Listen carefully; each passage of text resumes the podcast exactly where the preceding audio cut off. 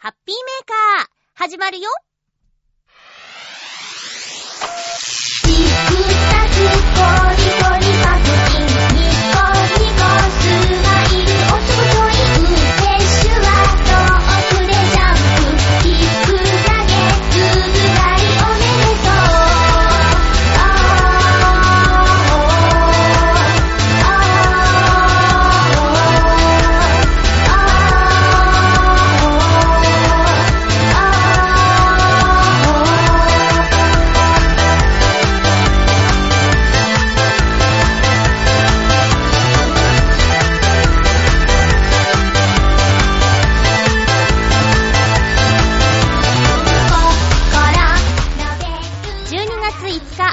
のハッピーメーカー。この番組は、ハッピーな時間を一緒に過ごしましょうというコンセプトのもと、ちょわへよ .com のサポートでお届けしております。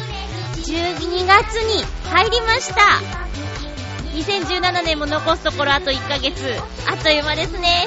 今日も最後まで1時間、よろしくお願いします。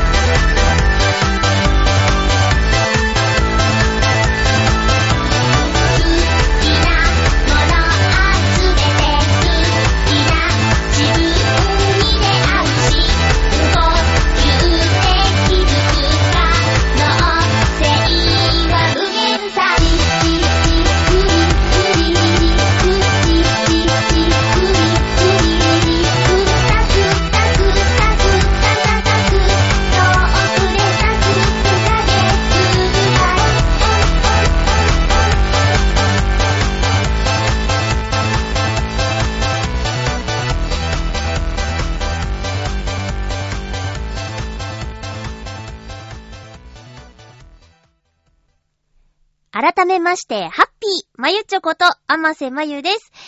えー、っと、収録は月曜日、今、もうすぐ6時になるところですね。あれ？もうそんな時間？今日は、実はちょっとバタバタ忙しくって、あの、声のお仕事が被ってしまいまして、で、ハッピーメーカーを事前に録音することもできず、えー当日収録ということで今行っています。えー声の仕事が、あの、月曜日に入るだけでもちょっとね、ハッピーメーカーの収録に影響してしまうのに、2本重なってしまったということでね、ありがたいことなんですけども、収録スケジュール的には、ちょっとキツキツかなっていう感じなんですが、いつも通り1時間お送りしたいと思います。いや、でもうっかりしちゃいましたね。またさっきも、あのー弾き語り、イマジネーションライブのためにですね、ちょっとクリスマスソングをいろいろ弾いていたんですよ。収録前の発声練習も含めてだったんですけど、いやね、夢中になっちゃうんですね。一回始めちゃうとね。で、今、ちょっと寒いじゃないですか。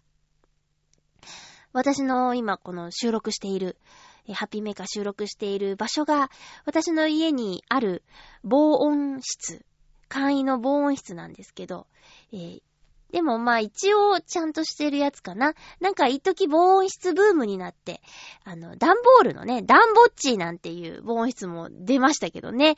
あれあの、私の持っているのからしたら随分お安いので、いいなぁなんて思ったこともあるんですけど、言うてもダンボールですからね。あの、電気とか空調とかどうなってるんだろうっていうのは正直思うところで、まあ、そういうダンボッチではなくて、しっかりとした、あの、私のお買い物の中でおそらく、えー家の次に高いものじゃないかなって思うんですけど、その中にいるんですよ。で、初代防音室が0.7畳。まあ、大体電話ボックスをイメージしていただいたサイズ感だったんですけど、えその初代をですね、あの、お譲りしまして、まあ、なくても大丈夫だろうと思っていたんですけど、やっぱり欲しいと思って、二代目をお迎えして、で、2代目がその、えー、だいたい1.4畳、0.7畳の倍ですね。なので、テーブル入れて、だ、まあ、くつろげるっていう感じなんですけど、冬はね、この防音室の中にいることが結構多いです。なぜならここ、狭いので、2畳ないので、あの、あったかいんですね。ここに着る毛布を着て入っていれば暖房いらずっていう感じで、ほんとエコなんですよ。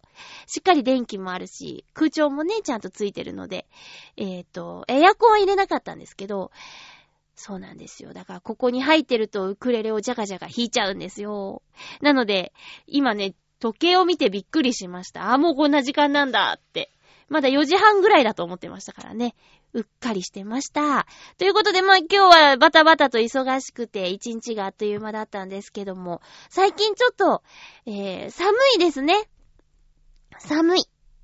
寒いけど、昼間は、お日様の下はとても暖かいなという感じで、えー、土曜日に、ちょっと、観光というか、え上野から浅草、そして東京スカイツリーまでお散歩っていうのをしてみました。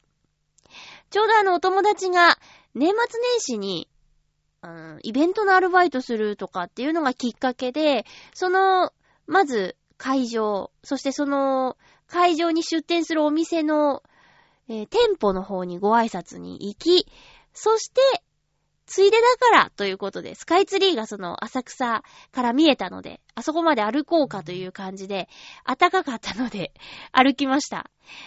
まあでも、そうですね。全然無理なく歩ける距離感で、えー楽しかったですよ。めったにね、週末の雷門、浅草寺なんて行かないですからね。まず避けますからね。久しぶりに行ったなぁ。雷門から中見世通りを通って、浅草寺まで。やっぱりね、人が、量が違いますね。私、お休みは平日なので、だいたいどっか行くってなったら平日なんですけど、その一緒にいたお友達が週末休みなので、えーその子と遊ぶときは週末、ちょっと昼間時間を空けてっていう感じなんですけど、いや、もう土日休みの人は毎回こういう目に遭っているのかと思ったら、平日休みでありがたいなというのが正直なところです。えーっと、もうね、雷門の前で写真を撮ろうなんて、まず不可能ですね。それでも頑張って撮ってる人いましたけど、外国人観光客さんがやっぱり多いかな。あと日本人の方でも、着物を着て遊びに来ている若いカップルとかいてね、スマホで自撮りを一生懸命していましたけども。うん。ああ、そうだ。もうね、中見世通り。あの、小さいお店がずらーっと並んでいる商店街のようなところなんですけど、まあ、最近はちょっと、なんでしょうか。店舗の、えー賃料の値上げ問題で、ちょっとニュースにもなった場所ですね。そこは、まあ12月の頭ですけど、クリスマス通り越してお正月でした。芸春とかね、狛犬の何か、えー飾りがしてあったり、あと三色団子みたいな丸い、ピンクと白の、えー丸いものがついた、なんていうか、すだれというか、なんだろう、木の枝みたいなやつがババーって。あれなんて言うんだろう、きっと名前あるんだろうな。が飾られてたりとかして、芸春。もうお正月ムードがいっぱいでしたね。あの日ね、私失敗したことがあるんですよ。お友達が、その、浅草寺、雷門、中見世通り、初めてだったんですよ。で、私は、高校の修学旅行でも来たし、その後も、まあ、こっちに住むようになってからも何度か行ったことがある場所だったんですね。で、今はないんですけど、クジラの専門店とかがあって、そこでコースいただいたりとかで、たまに行ってたんですよ。あと、桂ぽんぽこちゃんが幼木色さんだった頃に、いや、違うな。ぽんぽこちゃんになってからかな。あのあたりの寄席に一度行ったことがあったりとか。うん。で、ちょいちょい行ったことあって。で、そこで、えー焼きたてのおせんべいっていうのがね、あるんですよ。で、食べたことあって、やっぱりそこでしか食べられないものじゃないですか。だからその友達に、焼きたてのおせんべいは食べようと言って、連れて行ったんですけど、えー、とりあえず見つけてお店を。ただ、まあ、あの浅草寺まで行って、またこの中見世通りを戻ってくるから、戻ってくる時に食べようって言って、戻ってきて並んでいたら、ここまでですってね、2、3人前で切られてしまって、結局食べられなかった。えーもうお昼の1時ぐらいだったけど、おせんべい売り切れちゃうんだなーって、ちょっとがっかりしましたね。行きがけに買えばよかったなって。いやー、残念でした。まあ、またね、えーこの辺に、都内に住んでいれば、えーまた行けるでしょう。ということで、その時はね、あの、残念でしたっていうことで諦めたんですけど、それくらいの賑わいです。もうもちろんまっすぐ歩くとか、自分のペースで歩くなんて無理。人の流れに沿って、じりじりと歩く感じでした。スカイツリーはね、久しぶりに行ったけど、やっぱり真下に立つと迫力満点ですね。ちょっと怖いぐらい。うん。で、うんと、やっぱここも週末ということで、展望台に登る人の列がすごかった。その日私たちはあの、展望台には行かなかったんですけど、えーっと、なんかイベントやってたな。全国のアカペラグループ、オーディション勝ち抜いた人が、スカイツリーで歌えるっていうイベントやってて、で、いろんな場所からですね、2箇所ステージがあったかな。私アカペラ大好きで、特にボイスパーカッションが入ってるアカペラ、ラグフェアきっかけで大好きになったんですけど、えーそういう、まあ、素人さんだって言うんだけども、すごく上手な人たちが歌ってたので、時折足を止めて聞いて、ブラブラっとして帰ってきました。うん。楽しかったです。そう、都内ね、結構歩けるんですよね。岡山県で、駅と駅の間歩こうと思ったら、えらいことだけど、地下鉄の駅だったら2、3駅ちょろいちょろいって感じで歩けるんですよ。なので、あの、思い切ってね、こっから行けるんじゃないっていう感じで、強行突破してみるのもいいかもしれません。そう、その岡山なんですけど、皆さん見ました？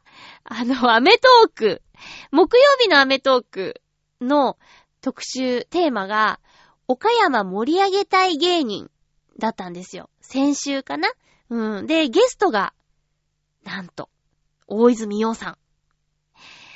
えー、ということで。まあ、アメトークは割と毎週見てるんだけど、この回はもう私にとって神回になりましたね。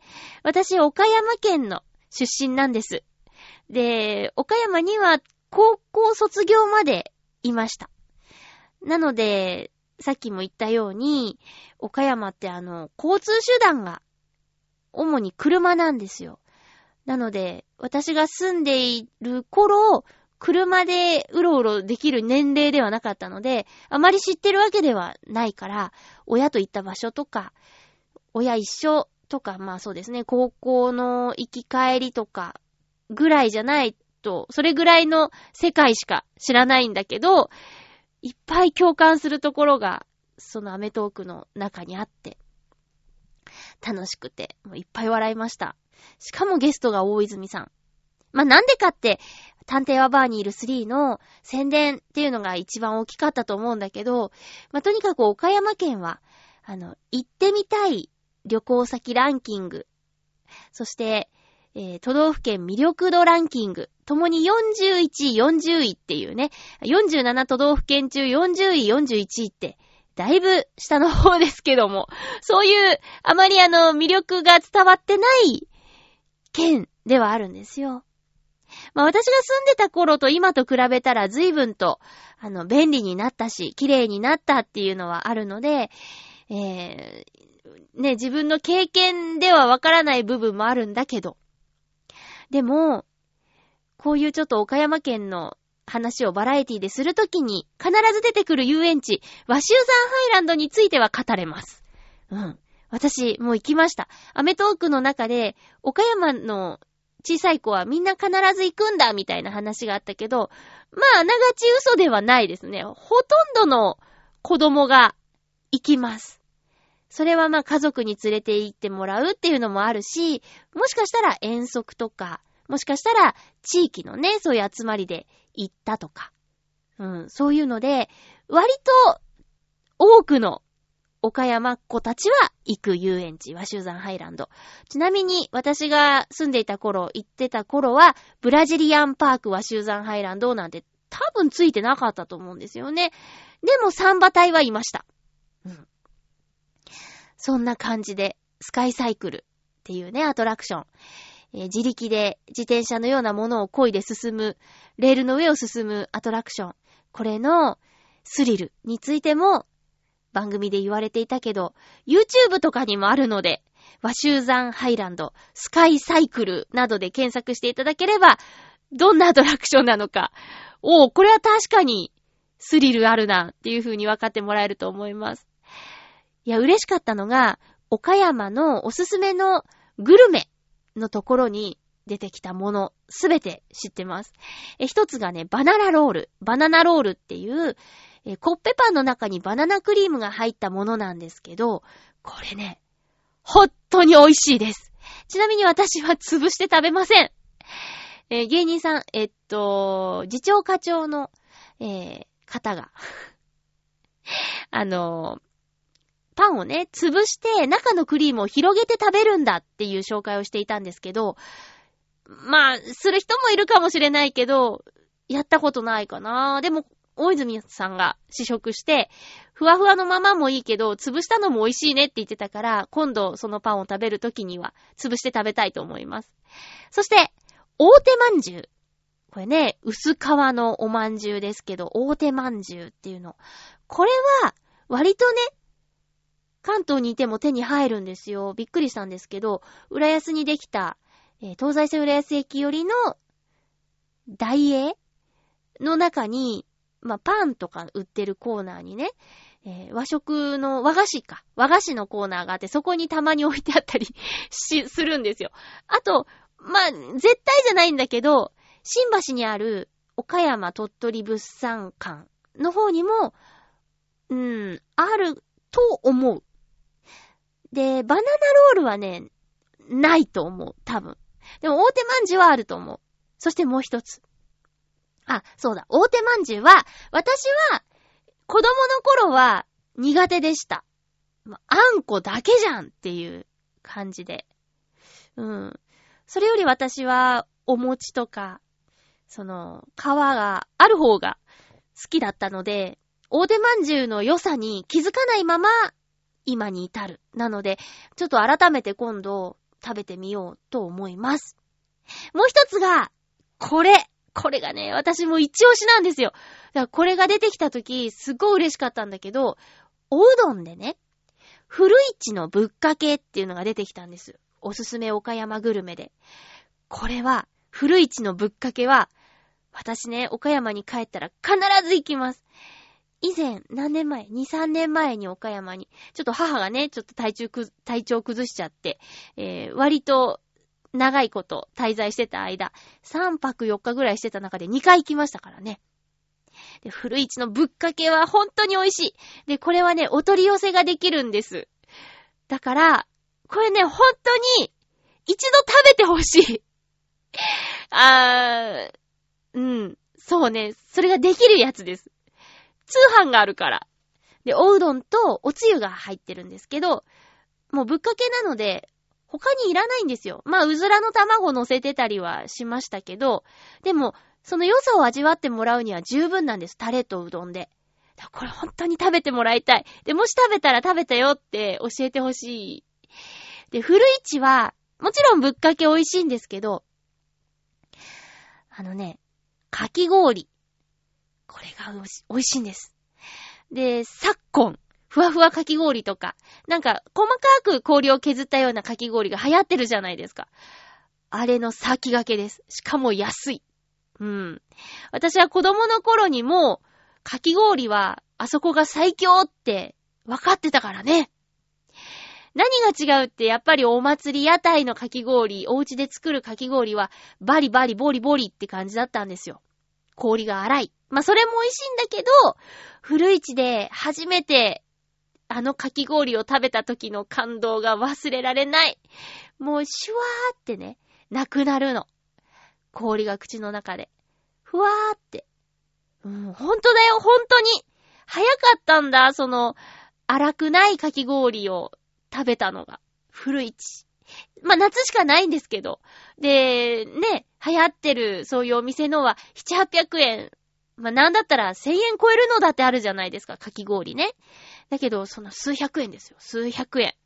もちろんあの、シロップが違うんだけど、えー、まあ、氷の細かさに、普通にイチゴシロップかけてるだけ、練乳かけてるだけみたいな感じだから安いんでしょうけど、でも十分なんです。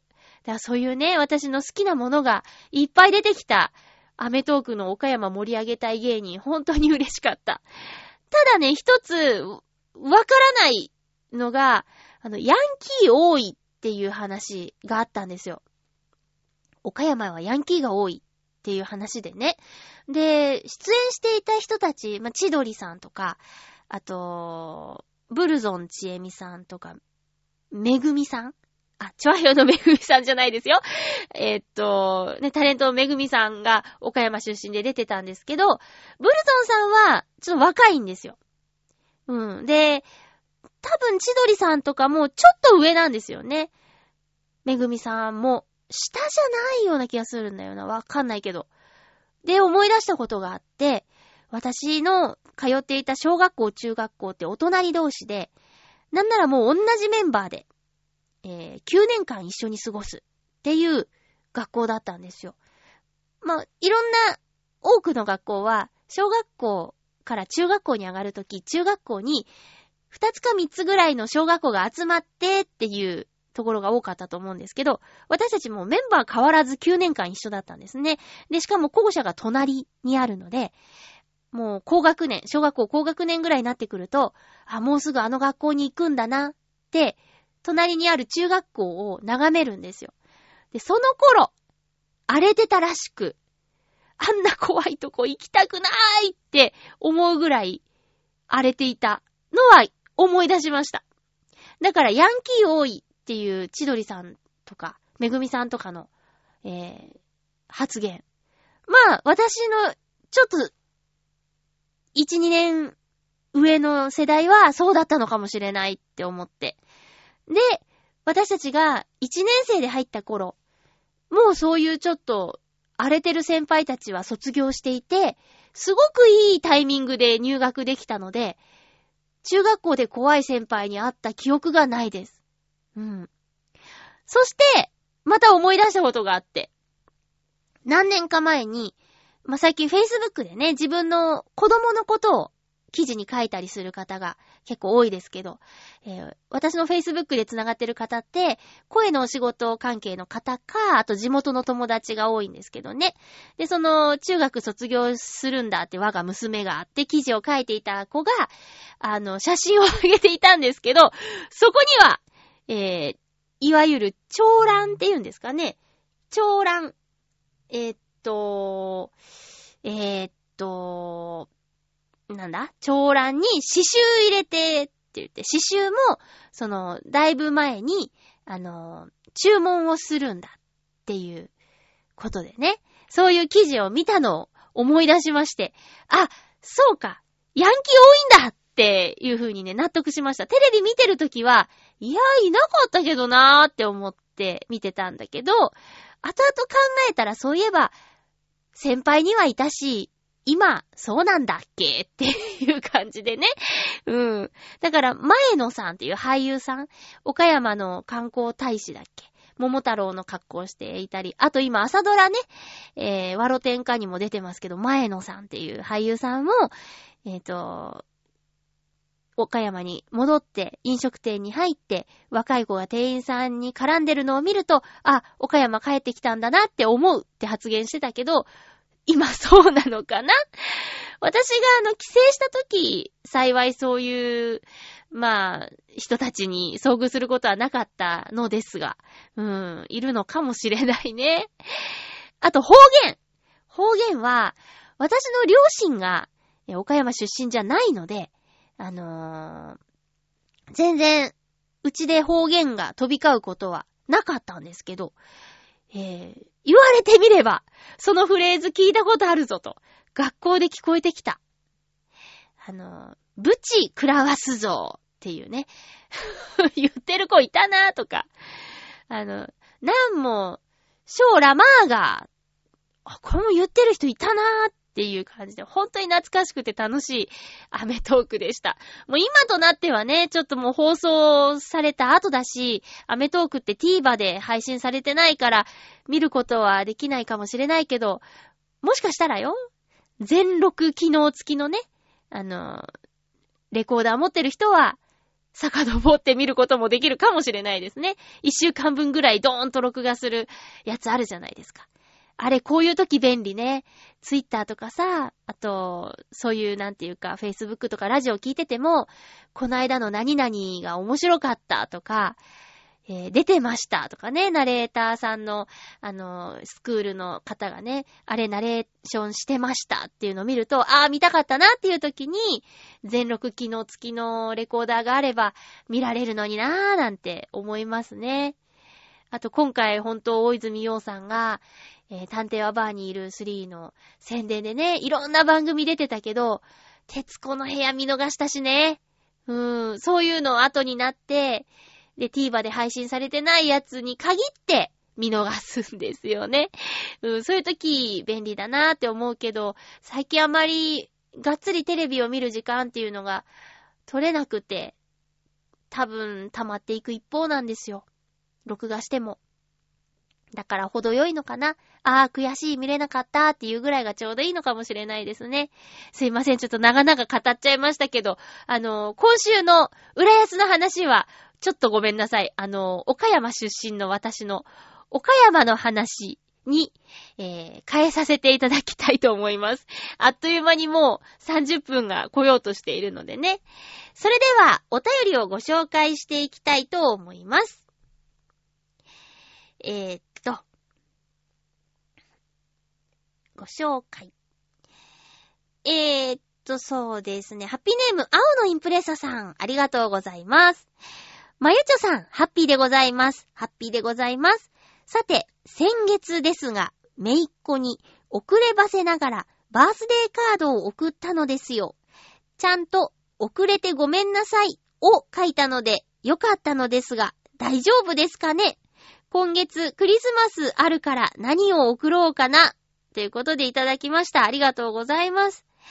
いいおじさんですね。おじ。ね、おじさんですね。うーん、これ嬉しいと思うな。私もおばさんにだいぶいただきましたからね。もう、結構大きくなって、で、まだ気も使えないぐらいの年齢の頃。大きくなると、あんまりおねだりしちゃいけない、みたいな、自制の気持ちが生まれるけど、そうじゃないとき。おばちゃんに言ったら買ってくれるかもしれないっていう無邪気な頃。だいぶお願いしてましたからね。うん。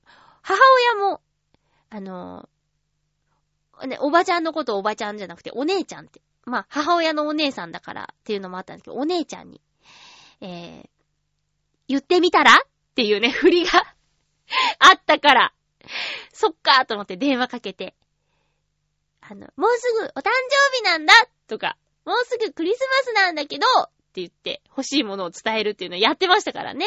うん。親よりもきっと甘やかしてくれるじゃない。おばとかおじとかって。ねえだから、いいじゃない。青のインプレッサさん。えー、クリスマスプレゼントは、おいっ子さんとめいっ子さんにあげるんだもんね。何あげるの？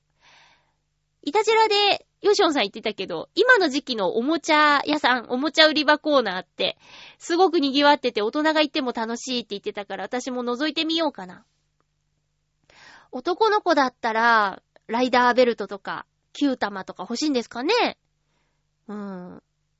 ビルドのあの、フルボトルとかね。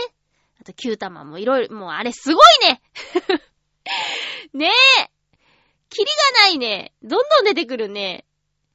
でね、ベルトとかさ、そういう、なんていうの？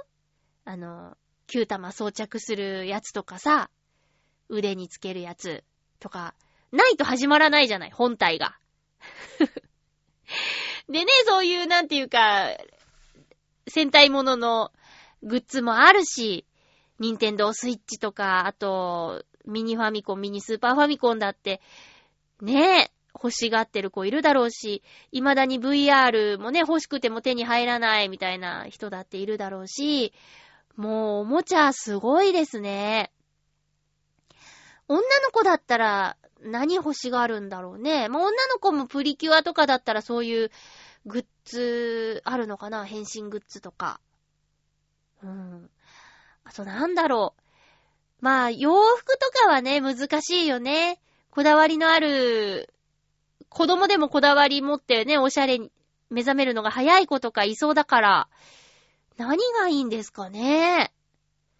子供だからなぁうーん、なんだろう。ゲーム、カードゲームとか、あえてのレトロな。うん。あれは？ドブル。ドブル面白いよ。うん。なんでしょう。まあまあ、でも気持ちが一番だから、の上で欲しいものをあげたいよね。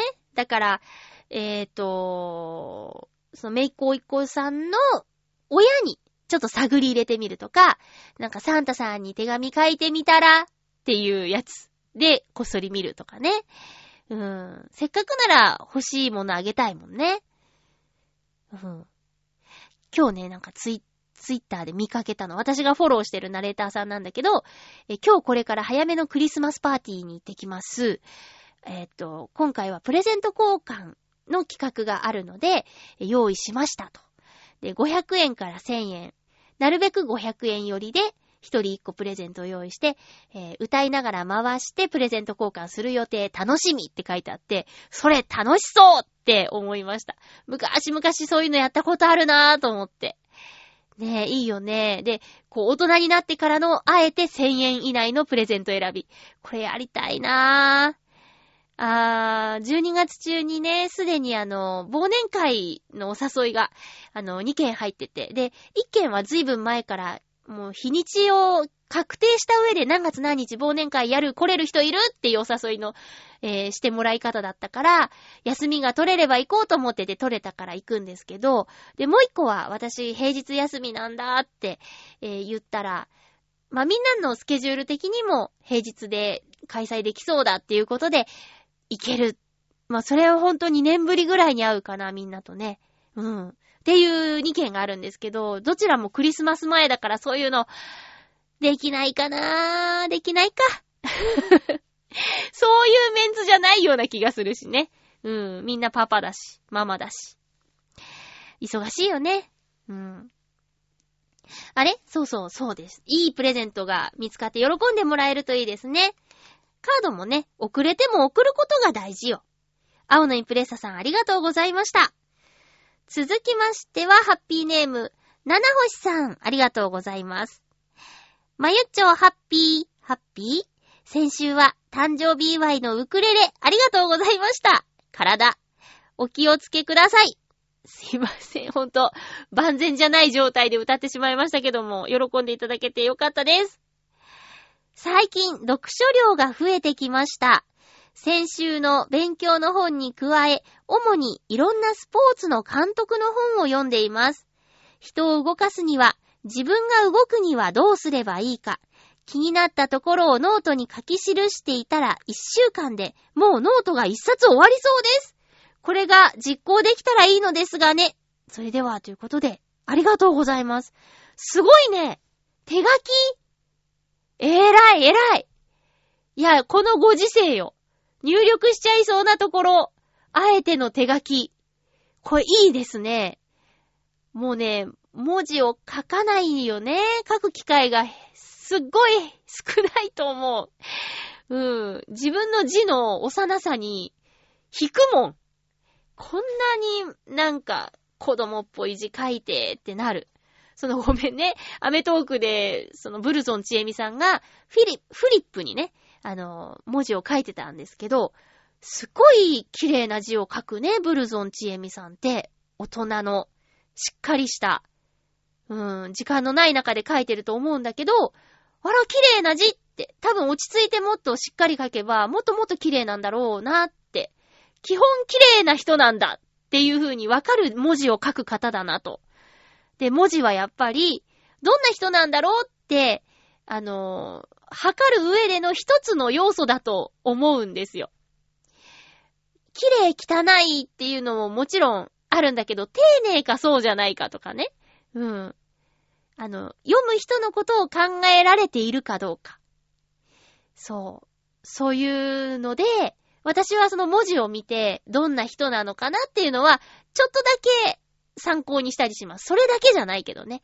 それも一つの、えー、判断の材料にすることが割とあるなーって思いました。うん。いやいやいやいや、そうですか。本たくさん読んでる。えっ、と、監督の、スポーツの監督の言葉っていうことなので、あれか、なんか、自己啓発にもつながるかもしれないね。その監督の言葉が響けば。うん。いいですね。すごいな、量が。だって30ページぐらいあるでしょ？で、6、30枚60ページぐらいじゃん。ね、大体ノートって。それが1週間で埋まるって、いや、財産になるよ。なるなる。で、ね、すぐにできなくたって、きっとどっかに残ってるはずだから読むだけより書くっていうのはね。うん。すっごい、ものすっごい大きい字で書いてる可能性もある？それ面白いよね。うん。なんか1ページにさ、6文字ぐらいずつとかで、パンパンパンってね。まあ、そんなことはないと思うけど。うん、七星さん、ありがとうございます。お互い体にも気をつけましょう。本を読むって、いいね、すごいね。私は得意じゃないから、嫌いじゃないんだけど、読みたいけど、眠くなっちゃったりとか、あともう、何度も言うけど、読書って最大の贅沢だと思うので、まあまあ、他に何もできないっていうのがね、読書にだけ、えー、すべてを捧げるっていう。私、多分ラジオ聞きながらとか、音楽もできればない方がいいもん。読書するとき。だって、まあ私は小説とか物語を読む、まあ自己啓発も読むけど、まあ自己啓発はいいか。ただ、物語読んでるときに、かかってる BGM、まあ歌詞付きは問題外ですね。BGM でも雰囲気と違う BGM 流れてたら、ちょっとやっぱり、萎えちゃうから、やっぱ無音がいいかな。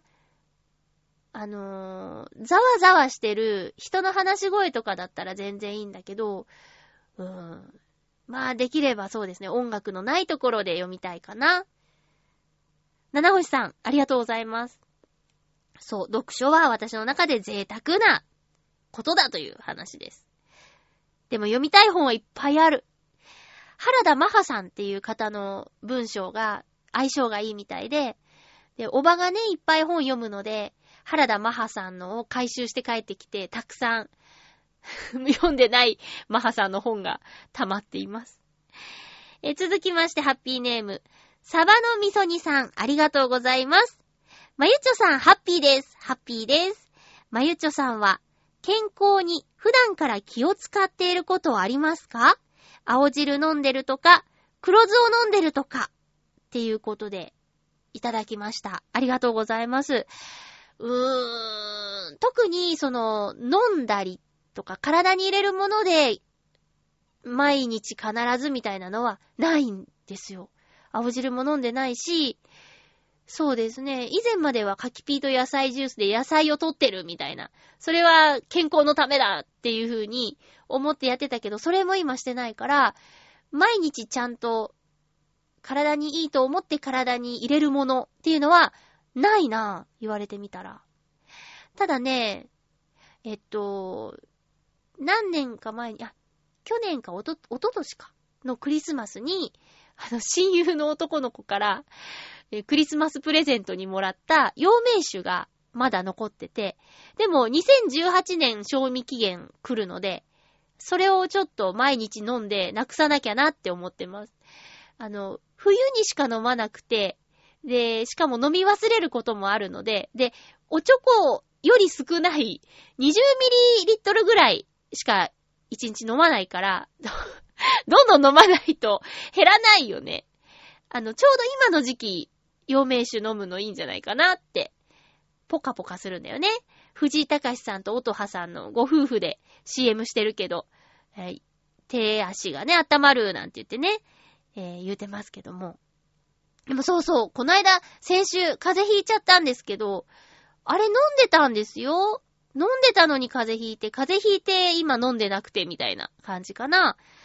あと、健康に気を使ってること、そうですね、ないです。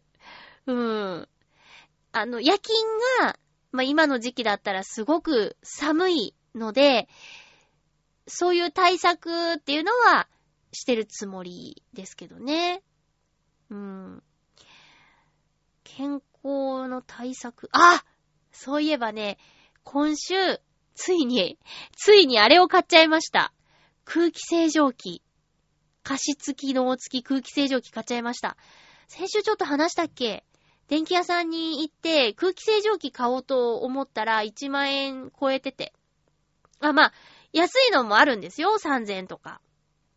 うん、のもあるんだけど、そのツイッター上でちょっと、ナレーターさんが何人か同じものを購入してて、えー制作会社さんにも同じものを置いてあったっていう、えー清潔一番の象印の加湿器を買いに電気屋さん行ったとこ1万円超えてて、で、すぐそばに空気清浄機あって、で、空気清浄機の知識が全然なかったから、販売員さんにいろいろ聞いて、で、ああ、だったら、えっと、加湿器が1万ちょっとで、空気清浄機が5万ちょっとだったら、空気清浄機考えてもいいかな ?10 年間フィルター交換必要ないし、っていうところで一回持ち帰って検討して、一週間後、先週の水曜日、あの、意を決してですね。うん。ちょっと臨時収入が あったりとかしたので、えー、よし、空気清浄機買おうと思って出かけたところ、その販売員さんにまた会えたんですよ、同じ方に。そしたらね、あ、覚えてますよって、先週どうもなんて話して、お姉さんラッキーですよって感じでね。わかんないよわかんないけど、片落ちの、その、紹介してもらった、税込みで6万ぴったりぐらいになるやつが、の、片落ちが届きましたと。一つ前のものですけど、機能はほぼ変わらない。ただ、買おうと思ってたのが、黒というか、そういうちょっと、シックな色味のものにしようと思ってたんだけども、色が白しかない。これで良ければ、約半額ですと。言われて、で、まあ今まで一台も空気清浄機買ったことなくて、初めて持つし、そんなにこだわりもないし、今より良くなればいいやと思ってたところに、そのあまり機能が変わらないよと言われた一世代前のものが半額なら絶対そっち買うでしょってなって、その一世代前と紹介されたものより一世代前のものだって言われたけど、おじさんがお家で使ってるものだっていうね、販売員さんが、えーお家で使ってるものだっていう後押しもあり、あの、劣らないよっていう、おすすめしたものとそう劣らないよっっていう、デザインぐらいだよっていう話で決定して、今、あの、お家で使っております。昨日届きまして。うん。あのね、なんでしょう。気持ちの問題かな？なんとなく、空気がいい。いや、多分嘘。気のせいだけど、あの、湿度。湿度がね、表示されるんで、本体に。面白いですね。パスタを茹でたら湿度が上がるんですよ。当たり前か。当たり前なんですけど、そうなんだなーって、あ、そうだったんだーっていうのが、目で見てわかるのが、ちょっと面白いです。うん。それにね、言うてもよ、声の仕事してるし。まあ、あってもいいかなと。私が一番不安だったことを販売員さんに質問したら、そんなことはないと言われたので。いやね、家の中の空気をきれいにしてしまったら、外に出たとき、やられるんじゃないかと思っていたんです。だから、厳しい環境に身を置いて、強い子になろうと思ってたんだけど、家の中の空気清浄機を回したところで、外に出て、そんな、やられるなんてことはないですっていう風におっしゃってたので、まあそう言うしかないよね。うん。そうですね。家の中空気きれいにしたら、外に出たら風邪ひいちゃいますよねなんて言わないですけど、言わないけど、うん、まあでもいいんじゃない？あっても。うん、ただうち、古いマンションのリノベーションで、一部屋がやたら広い。うん、14畳とか10畳とかの、めっちゃ広い 1LDK なんですけど、まああのーおっきいところに有効な機械を買っちゃうよね。そりゃ、だって。何畳用みたいなやつね。変わってくるけど。うん。だからちょっと、だからもっと、6畳とか8畳とかのワンルームに住んでいれば、もっと安く手に入ったのかと、空気清浄機ってそうなんだっていうのが分かったことですね。うん。あってもいいと思います。てか、もう今みんな普通にあるのかな？あって当たり前ぐらいなのかな？うん。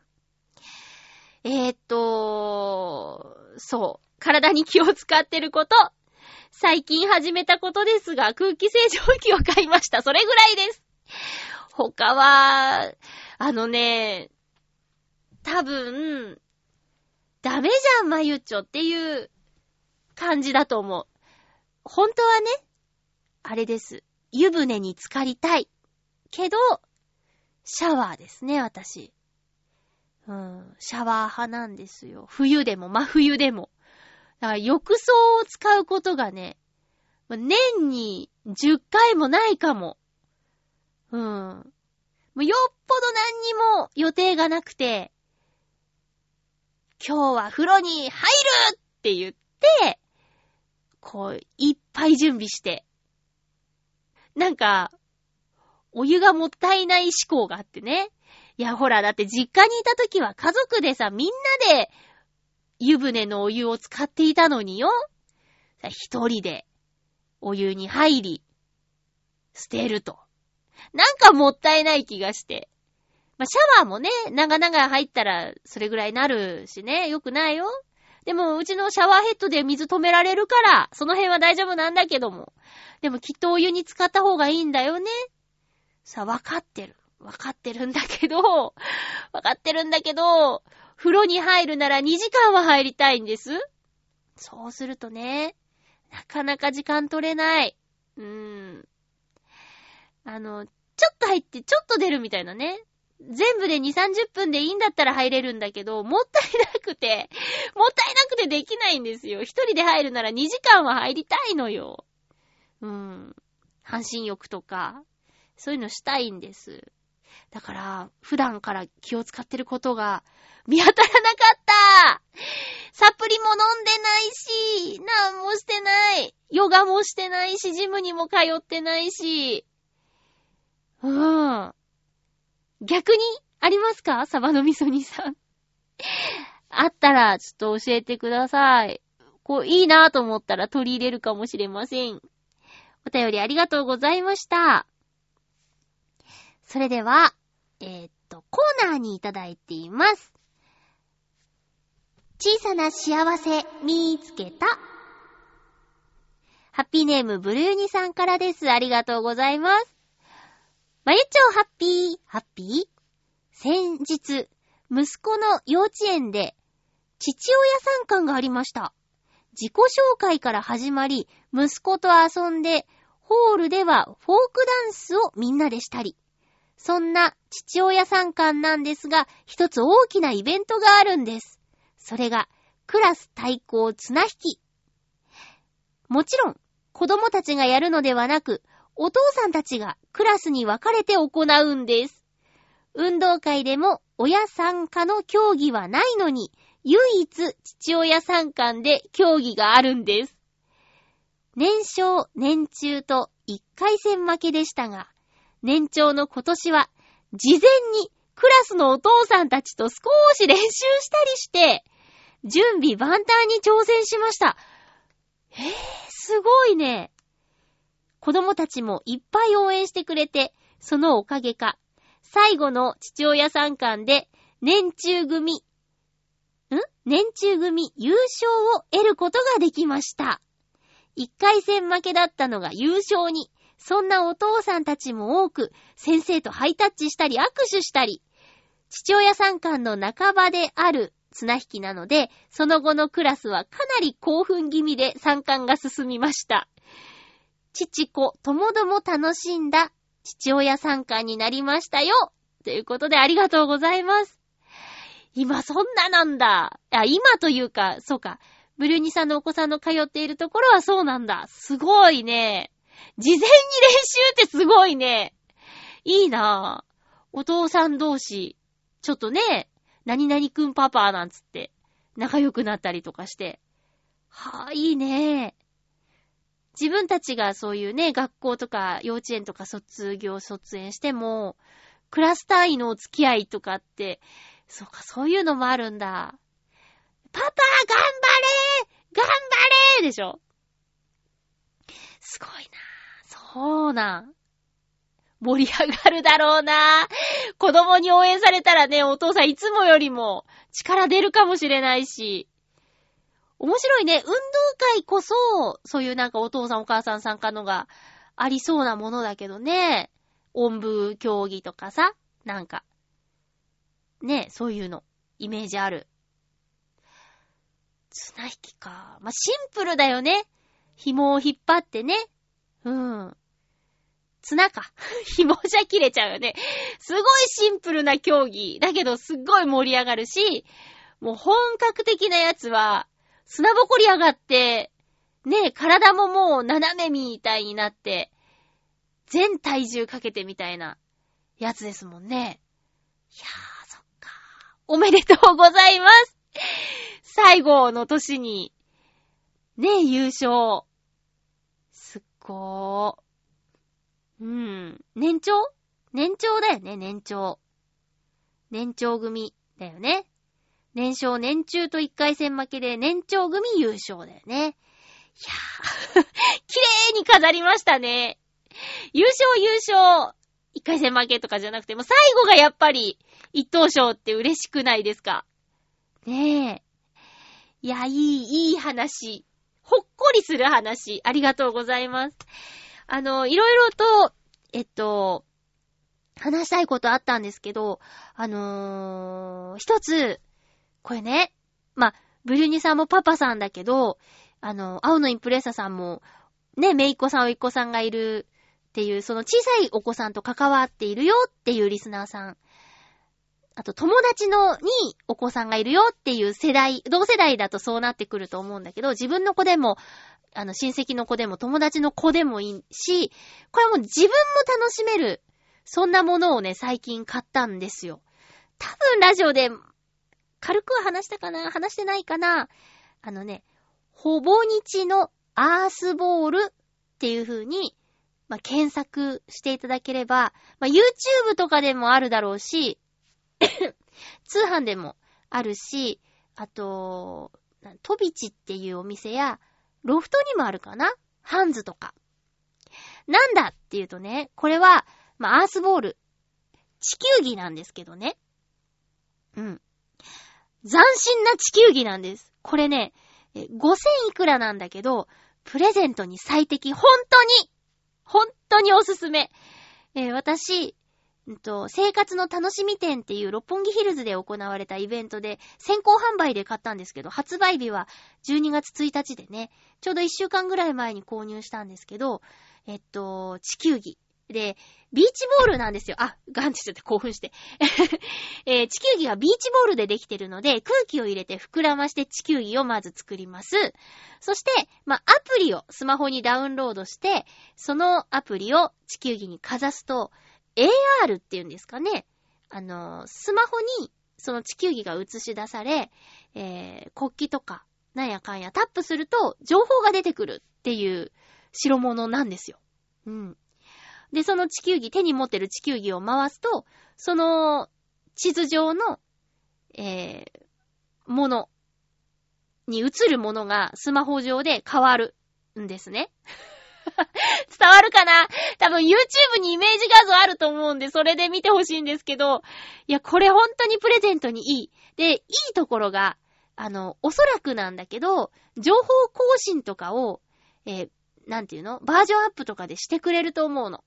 で、それをしなきゃいけないコンテンツが入ってて。で、国別の人口なんぐ、どれぐらいとか、なんか、あの、国土とか、なんかいろいろそういう情報が見られる、国旗が見られたりとかするページに、FIFA ランキングっていうのがついてるんですよ。で、FIFA ランキングって変わるものじゃないですか。で、変わったら更新しなきゃいけないから、これがね、まあ期待されてるのがオリンピックの時期になったらもっと面白い使い方ができるんじゃないのみたいな感じで、進化する地球儀なんです。